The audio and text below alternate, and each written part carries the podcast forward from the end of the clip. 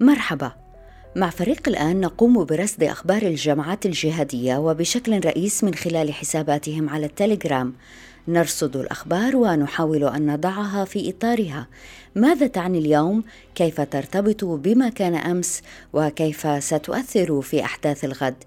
أنا نهاد الجريري أهلا بكم. مرصد الجهادية بودكاست على راديو الآن. أهلا بكم إلى حلقة هذا الأسبوع من مرصد الجهادية. نغطي فيها الفترة من 10 إلى 16 يناير 2021 في العناوين تناقض في ردود أنصار القاعدة على تصريحات أمريكا بعمق العلاقة بين التنظيم وإيران. هل تجدد هيئة تحرير الشام انقضاضها على المستقلين أنبأ عن ملاحقة أبي العبد الشدة حساب مزمجر الثورة يكشف هويات تونسيين يعملون في صفوف الهيئة. وضيف الأسبوع الأستاذ مصطفى زهران الباحث والكاتب المصري سنتحدث عن القاعدة في شبه القارة الهندية. وبإمكانكم الرجوع إلى نص هذه الحلقة في أخبار الآن دوت نت. والاطلاع على أخبار لم يتسنى لنا الوقت كي ندرجها هنا. مرصد الجهادية بودكاست على راديو الآن. هل جاء وزير الخارجية الأمريكي بجديد عندما تحدث عن علاقة القاعدة بإيران؟ بغض النظر عن الجواب لا شك أنه استثار حفيظة مؤيدي القاعدة. بعضهم حاول دحضه بالحجة وآخرون بمنطق طب شو يعني وأعلم بخيلك اركبوا إليكم ما حدث؟ أولا ماذا قال بومبيو في مؤتمره الصحفي الأخير في 12 يناير 2021 أكد قتل أبي محمد المصري عبد الله أحمد عبد الله في طهران في 7 أغسطس الماضي بإطلاق النار عليه. لم يشر إلى علاقة أمريكا في الاغتيال الذي قالت نيويورك تايمز في نوفمبر إن الموساد قتله بطلب من واشنطن. قال إن القاعدة وجدت مقرا مثل المكتب الرئيسي هوم بيس في إيران واستغرب استغراب البعض من هذه العلاقة بالإشارة إلى احتماء أعضاء مجلس شورى القاعدة في إيران بعد أن غزت أمريكا أفغانستان في 2001 قال إن إيران تعتقل الطلاب والأقليات الدينية والناشطين البيئيين لكنها لا تعتقل جهاديي القاعدة القتلة. قال إن النظام الإيراني أخضع أعضاء القاعدة إلى رقابة لصيقة أشبه بالإقامة الجبرية فكان الإيرانيون هم المسيطرون. قال إنه منذ 2015 سمحت إيران لقادة القاعدة بحرية الحركة داخل إيران ولكن تحت الإشراف.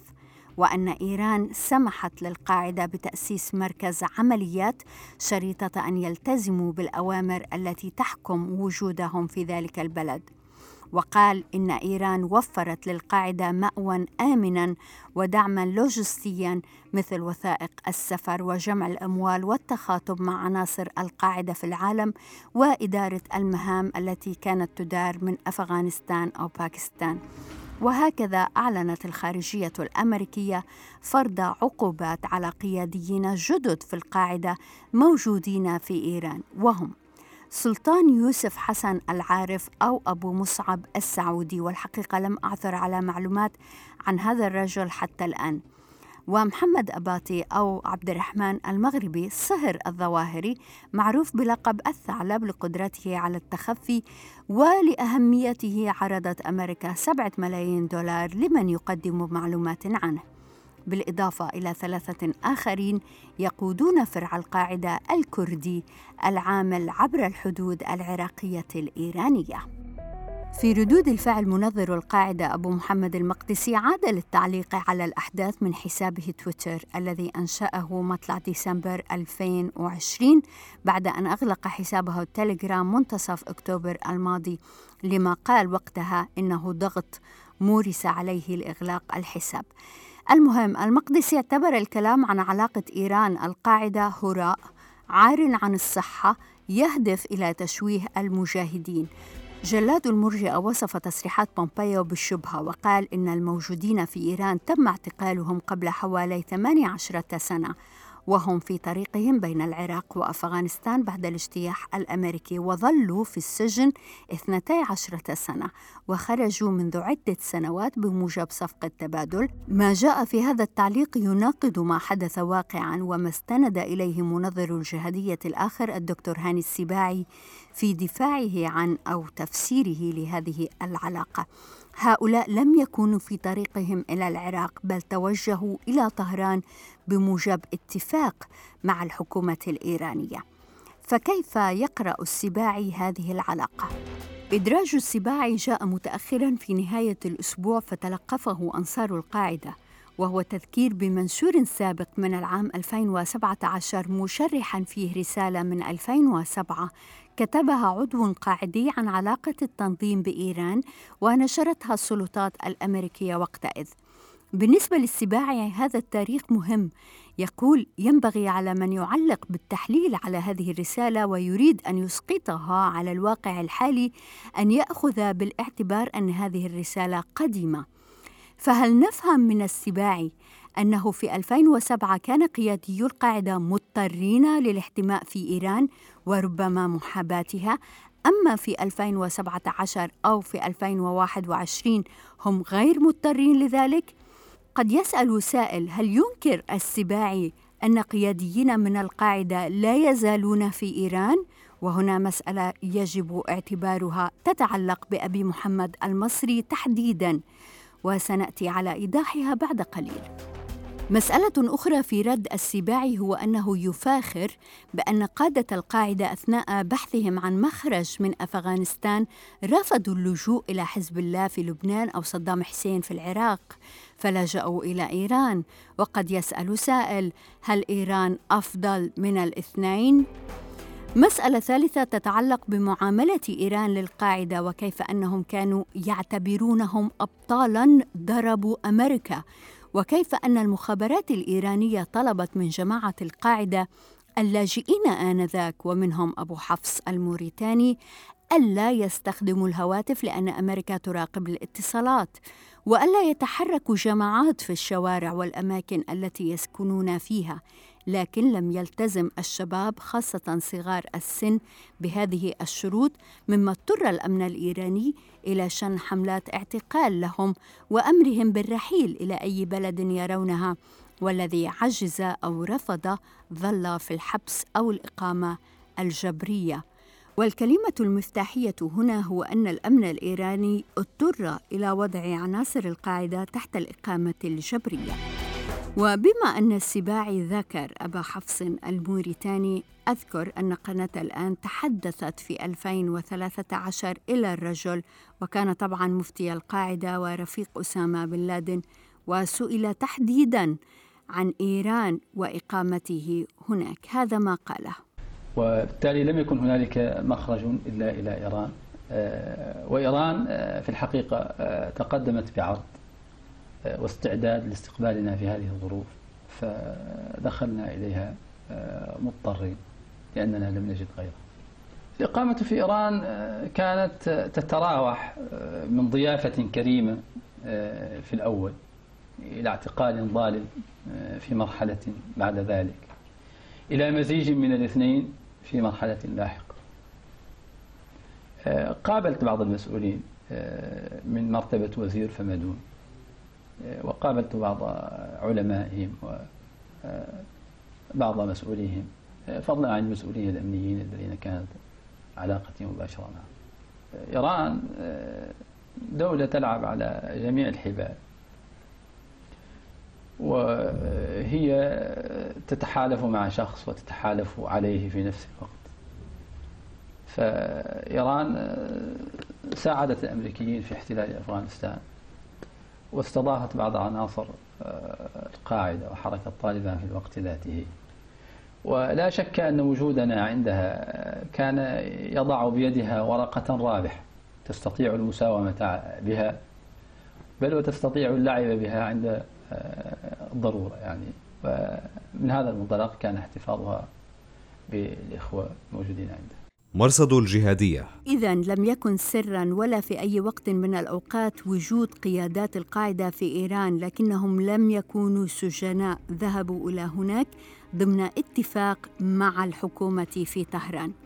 أطلقت إيران سراح بعضهم في صفقات تبادل كما حدث في 2015 وكان منهم خالد العروري أبو القسام الأردني.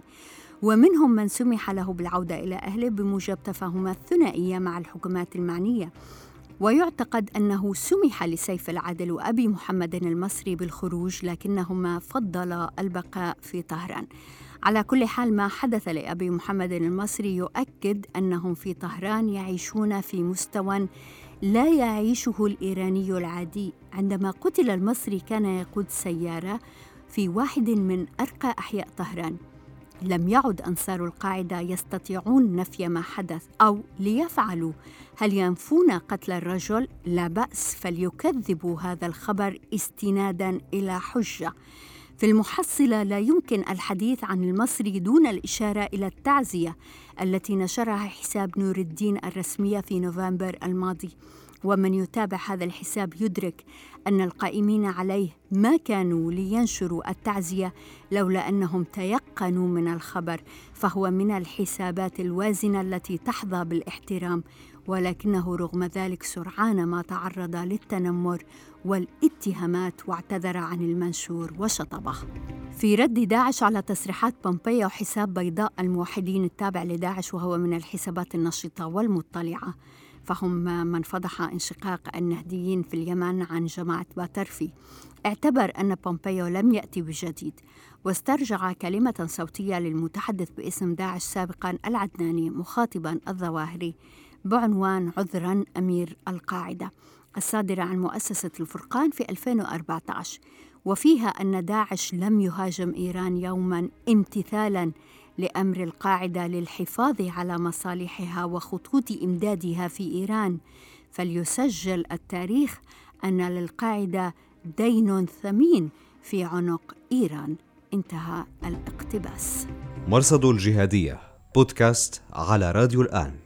نقلت حسابات معارضة للجولاني أن أمنيي هيئة تحرير الشام اعتقلوا القاضي العسكري في الهيئة نفسها أبا الوليد الحنفي وهو الصهر أبي العبد الشداء المنشق عن الهيئة في 2019 صاحب فيديو حتى لا تغرق السفينة والذي حبس ستة أشهر وأطلق سراحه منتصف 2020 قبيل تشكيل غرفة عمليات فثبتوا حساب مزمجر الثورة السورية قال إن الهدف كان اعتقال الشداء نفسه. مزمجر الثورة السورية يكشف ما يقول إنها هويات تونسيين يعملون ضمن الهيئة. قاضي الأمنيين في السجون أبو محمد التونسي هو صاحب حساب الإفريقي المهاجر. شرع الأمنيين أبو علي التونسي هو صاحب حساب الإدريسي. الأمني أبو أنس القصير تونسي الجنسية. والده ضابط مخابرات في العاصمة التونسية. الشرطي الأمني المهاجر أبو مالك التونسي هو عبد العزيز بن رحومة. قتل أحد عشر مقاتلا من جيش النصر التابع للجبهة الوطنية الجيش الحر في هجوم مباغت شنته القوات الروسية في قرية العنكاوي التي تقع ضمن سهل الغاب شمال غرب حما بتاريخ 11 يناير. حساب رد عدوان البغاء ذكر بأن حراس الدين استرجع العنكاوي وزرع ألغاما بين نقاط رباطهم والعدو ولكنهم اضطروا إلى نزع الألغام عندما انقضت عليهم هيئة الجولاني في الصيف الماضي وسلم نقاط الرباط إلى جيش النصر العاملين ضمن غرفة عمليات الفتح المبين التابعة للهيئة يسأل رد عدوان البغاة هل ستقوم الهيئة بمعاقبة من أمر بإزالة الألغام وبيعها وبالتالي التسبب في قتل مقاتلي جيش النصر؟ علامة استفهام. في 14 يناير نقلت حسابات القاعدة ومنها رد عدوان البغاة أن ثلاثة من مقاتلي حراس الدين قتلوا في حقل ألغام في ساحل الغاب. لا نعرف حقيقة كيف نقرأ هذا المنشور في ضوء المنشور السابق عن الألغام المنزوعة في سهل الغاب. التفسير المنطقي هو أنه لم تنتزع كل الألغام. ربما والأهم هو هل الثلاثة كانوا سينفذون هجوما ضد الروس في سهل الغاب؟ أكانت ستكون الحلقة الثانية من تل السمن ولكن هذه المرة الهجمة أقرب إلى حدود الجولاني. وهنا نعود إلى أزمة القيادة في القاعدة. مرصد الجهادية بودكاست على راديو الآن. مع الأزمة التي تعيشها قيادة القاعدة وجزء من هذه الأزمة يتعلق باتفاق طالبان مع أمريكا الذي يشي في فقراته بفك الارتباط مع القاعدة. نسأل أين الوجهة التالية للظواهر؟ هل شبه القارة الهندية حل؟ نرحب بالأستاذ مصطفى زهران الباحث والكاتب المصري. له العديد من المقالات والأبحاث في مراكز بحثية مختلفة في العالم العربي وفي الخارج. شكرا جزيلا لوجودك معنا أستاذ. وتلبيتك الدعوة في وقت قصير. عفوا عفوا. أود أن أبدأ معك من شبه القارة الهندية وكنت كتبت بحث عن الجماعات الجهادية هناك. لو أردنا أن نوزع هذه الجماعات توزيعا جغرافيا كيف ستبدو الخارطة؟ بداية آه لابد أن نعي أن الحالة الجغرافية الهندية هي حالة آه مختلفة مغايرة عن الجغرافيات الأخرى خاصة في منطقة الشرق الأوسط. آه الهند لها خصيصة وميزة من ناحية أنها آه، في في الحالة الإسلامية هي ظلت حبيسة واقعها الجغرافي وظل الإسلام الهندي إسلام مغاير عن الإسلام المشرقي أو العربي. وبالتالي أصبح لهذا البعد وهذه الميزة انعكاس واضح على طبيعة الحالة الإسلاموية التي تشكلت فيما بعد داخل آه، آه، الدولة الهندية بشكل خاص. ولابد أن نعي حجم الفارق بين شبه القارة الهندية التي تضم دول أخرى بخلاف الهند منها نيبال وجزر آه، المالديف وما شابه والهند بشكل خاص. نحن إزاء ثلاث تمركزات رئيسة نشطت فيها الدو... التيارات الإسلامية والجماعات الجهادية بشكل خاص ممثلة في جامو وكشمير وولاية كيرالا. آه، آه، في الواقع التيارات الإسلامية التي كانت تنشط في هذه الولايات آه، منذ بدايات العقد التاسع وما تلاها كانت جماعات جهادية صغيرة آه، محلية آه، لم تأخذ هذه الصفة ولم تأخذ هذا البعد الإقليمي. كانت في غالبية في غالبيتها تنشط بالدعوة إلى الحكم الذاتي للمسلمين الانفصال عن الهند والانضمام إلى باكستان تطبيق الشريعة الإسلامية حتى كانت هناك جماعات نسوية. كانت تدعو إلى مثل ما دعت إليه بقية الجماعات. ثم انتقلت إلى مساحة مختلفة مثل جيش محمد وعسكر طيبة وما إلى غير ذلك. ولكنها كانت في المجمل جماعات صغيرة محلية. إلى أن ظهرت التنظيمات المعولمة وتحديدا تنظيم القاعدة الذي انعكس بشكل كبير على القولبة الإسلاموية الجهادوية في الداخل الهندي. بدأ الدخول في مرحلة مختلفة مع إعلان أيمن الظواهري في 2014 عن تنظيم قاعدة الجهاد في شبه القارة الهندية. في هذا الوقت كان يتزامن ظهور تنظيم الدولة الإسلامية داعش في الرقة والموصل في الشرق الأوسط وكان آه، هناك سمت بوادر آه، منافسة لم تأخذ هذا المنحى الذي من المتوقع أن تأخذه مستقبلا أو أخذته في السنوات الأخيرة. هذا المنحى دفع تنظيم الدولة الإسلامية بعدها بعام واحد فقط إلى إعلان ولاية آه، الهند ولاية داعش في الهند بعد أن كانت في ولاية خراسان. يعني تنظيم الدولة الإسلامية عندما أنشأ ولايته كانت تحت ولاية ولاية خراسان. في في أواخر 2020 بدأ الإعلان عن ولاية داعش في الهند. هذا الطور الجديد الذي انتقلت إليه الجماعات الجهادية في شبه في شبه القارة الهندية وتحديدا في دولة الهند أخذ مساحة جديدة مساحة من الأطوار التكوينية. بدأ ينتقل من صراع من جماعات جهادية محلية إلى جماعات جهادية كبيرة انتقلت إلى حيز مختلف إلى الإقليمية وإلى الدولية ممثلا في آه، داعش والقاعدة وهنا نقطة فضل. داعش حديث العهد في المنطقة مقارنة بالجماعات الموالية للقاعدة كيف ترى العلاقة بين الجماعتين؟ هل تشبه ما نراه في مناطق أخرى مثل الشام مثلا حيث الجماعتان في آه، تطاحن مستمر أم في غرب إفريقيا حيث ساد نوع من التعايش حتى وقت قريب؟ خلينا نقول إن آه، التأثير الحقيقي للحالة الجهادية العالمية للهند آه، لم يأخذ آه، الحالة الأكثر خطورة أو لم ينتقل إلى مساحة خطرة بالنحو الذي يمكننا أن نشبهه بالحالة في إفريقيا أو ما كانت عليه في الشرق الأوسط ما بين 2014 و 2017 ولكن المؤشرات القائمة في اللحظة الراهنة تقول أن ثمه أمر قد يكون مغاير في استشرافنا للمستقبل في الدولة الهندية عما ستكون عليه التنظيمات الجهادية. تنظيم القاعدة الآن بات آه، يفقد تمركزه في أفغانستان بعد الاتفاقية التي أبرمت ما بين حركة طالبان الأفغانية آه، والولايات المتحدة الأمريكية آه، وصول داعش إلى الهند السياق السياسي في الداخل الهندي المحفز لنمو التطرف والإرهاب. هذه العوامل قد تسهم إلى أن تصبح الدولة الهندية في المستقبل القريب بداية من هذا العام آه، محط وقبلة للجماعات الجهادية التي ممكن أو التي يمكن أن تتنافس فيما بينها للتموضع الجديد داخلها سواء في تمثيل الإسلام السني أو في بسط سيطرتها على الجغرافيا كما هو الوضع الحالي في آه، أفريقيا في شرق آه، القاعدة لا يمكن بأي حال من الأحوال أن أن يدخلها في مرحلة من الهدنة أو من الوئام أو حتى من المعاهدات آه، في المرحلة القادمة نظرا لطبيعه التحولات اللي بتعيشها بيعيشها التنظيمين في في اللحظة الراهنه هناك رغبة جامحة من تنظيم القاعدة في إن يتوسب ويقفز إلى مساحات أخرى يحقق لها تمركز عما كانت عليه في آه، آه، الفترة الماضية خاصة في ظل قيادة الظواهر المتراهلة. غياب الظواهر قد يفعل الأطراف نحو تحقيق تقدمات أكثر وتقدم أكثر مما كان عليه.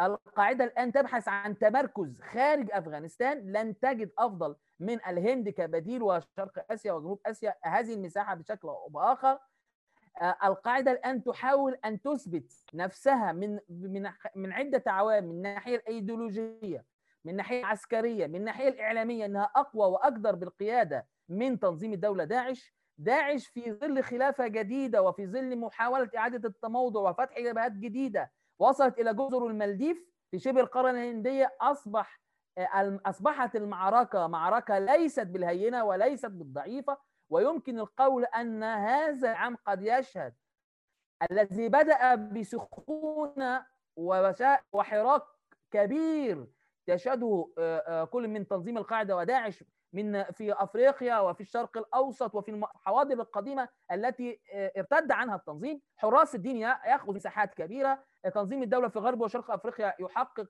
نجاحات على الأرض. ضربات كبيرة في مالي وفي أفغانستان وفي الهند. وبالتالي يمكن القول أن الهند ساحه صراع جديدة لكل من تنظيم القاعدة وداعش. تنظيم القاعدة يبحث عن منطق تمركز. وتنظيم وتنظيم الدولة الإسلامية يبحث عن تمدد وانتشار بالتالي سيحدث هنا المنافسة والصراع. يمكن يمكن أن يكون أكبر بكثير مما كانت عليه في السنوات الأخيرة. شبه الجزيرة الهندية أو شبه القارة الهندية أو شبه الجزيرة الهندية ستكون نقطة جديدة في هذا الصراع خاصة أن المحفزات الداخلية والسياق السياسي والمجتمعي داخل دولة الهند بوجود هذا الحزب الهندوسي الأكثر تطرفا حزب هارتيا يدعم ويدفع نحو مزيد من التطرف والإرهاب خاصة مع انتفاء فكرة الفيدرالية أو الحكم الذاتي الذي كان يتمتع به المسلمين الذين كان يقفوا حائلا جماعاتهم وتنويعاتهم الإسلامية أمام التطرف والإرهاب. ذكرت المالديف أستاذ مصطفى كجزء من هذه الجغرافيا. لو نذهب إلى جنوب شرق آسيا ومع إطلاق سراح أبو بكر بعشير الزعيم السابق للجماعة الإسلامية المتورطة بهجمات بالي في إندونيسيا 2002 إلى أي درجة هذه المنطقة جنوب شرق آسيا تشكل مصدر قلق حقيقي كملجأ ربما للجهاديين من الشرق؟ في الحقيقة آه، آه، أبو بكر بعشير بشكل خاص هذا الرجل عندما آه، آه، كان يتم إطلاق سراحه بين الفينة والأخرى أو محاولة النظام السياسي إطلاق سراحه كان كان يشترط عليه أن يعترف بعلمانية الدولة وأن يقدم إيمانا بالنظام التأسيسي اللي جبلت عليه الدولة الإندونيسية. ولكن الرجل ظل إلى أن أطلق سراحه لا يعترف بعلمانية الدولة ولا يعترف بما تطرحه الدولة المتعددة الأعراق والملل وهكذا. وبالتالي عدم وجود مراجعة فكرية لهذا الرجل رغم إطلاق سراحه آه، عدم اعترافه بالنظام الحاكم والسلطة السياسية يجعله دائما في آه، موطن الشبهة. وبالتالي هنا التخوفات تزداد لأن هذا الرجل رغم كبر السن وهو ينتمي إلى الجيل القديم من الجاهدين وما شابه إلا أنه يظل رمز للحالة المتوثبة أو الجيل الجديد من الجاهدين وبالتالي آه، في الواقع لا يمثل الرجل خطورة بالشكل الذي يمكن القول أنه يمثل خطورة ولكن هو لا زال يمثل رمزا. خاصة وأنه حتى اللحظة هناك شكوك أو هناك أقاويل تقول على الرغم من امتداداته القاعدية إلا أنه كان في عام 2014 كان يدعم تنظيم الدولة الإسلامية داعش. ولكن لا لا يوجد ما هو آه، يعني منطوق آه، آه، يعلن صراحة هذا. وبالتالي هذه الضبابية وهذه حالة الإرباك في فهم الرجل يجعل دائما صناع القرار والدوائر الأمنية دائما تنظر لي بعين الريبة والشك. وبالتالي هو الرجل يمثل جيل من الجهادين. ولكن المشهد السياسي الأندونيسي والمشهد المجتمعي قد يكون مغايرا عن بقية الدول آه، آه، آه، الأخرى الآسيوية من خاصة في جنوب وشرق آسيا لأن النظام السياسي أتاح للإسلاميين حرية خوض العملية السياسية التمدد في الناحية المجتمعية. يوجد جمعية نهضة العلماء التي تحظى باهتمام ودعم كبير من السلطة السياسية وبالتالي لا توجد المحفزات التي تدفع نحو التطرف والإرهاب. بخلاف المشهد في الهند الذي يقبع على السلطة حزب هندوسي يدعم الإرهاب ويدعم التطرف الهندوسي ولا يراعي هذا التنوع الملي والتنوع العرقي وما شابه في داخل الحلقة الهندية. وبالتالي وإن كان المشهد الإندونيسي يقدم جملة وخليط من التيارات الإسلامية حزب التحرير والإخوان المسلمين والسلفيين إلى التجديديين والتقليديين إلا أنه لا يمثل خطورة من الناحية الراديكالية. هذا التنوع وهذا الإفساح في المجال السياسي والفضاء العام المجتمعي يعطي آه، آه، نسبة من السكون ويعطي نسبة من الكمون الراديكالي. في مواجهة آه، الخصومة وبالتالي لا أعتقد أن آه، المشهد الأندونيسي قد يتشابه مع مستقبل القراءة التي نطرحها في المشهد الهندي الذي آه، قد يكون بمثابة قنبلة يعني تستعد للانفجار في أي وقت. على كل حال رح نشوف ردود الفعل على إطلاق بعشير في الأيام الجاي. الأستاذ مصطفى زهران شكرا جزيلا لوجودك معنا. شكرا فندم. شكرا تحت أمرك. شكرا. وشكرا جزيلا لوجودكم معنا في راديو وتلفزيون الآن. بإمكانكم الاطلاع على نص هذه الحلقة في أخبار الآن دوت نت. أنا نهاد الجريري. مع السلامة. مرصد الجهادية بودكاست على راديو الآن.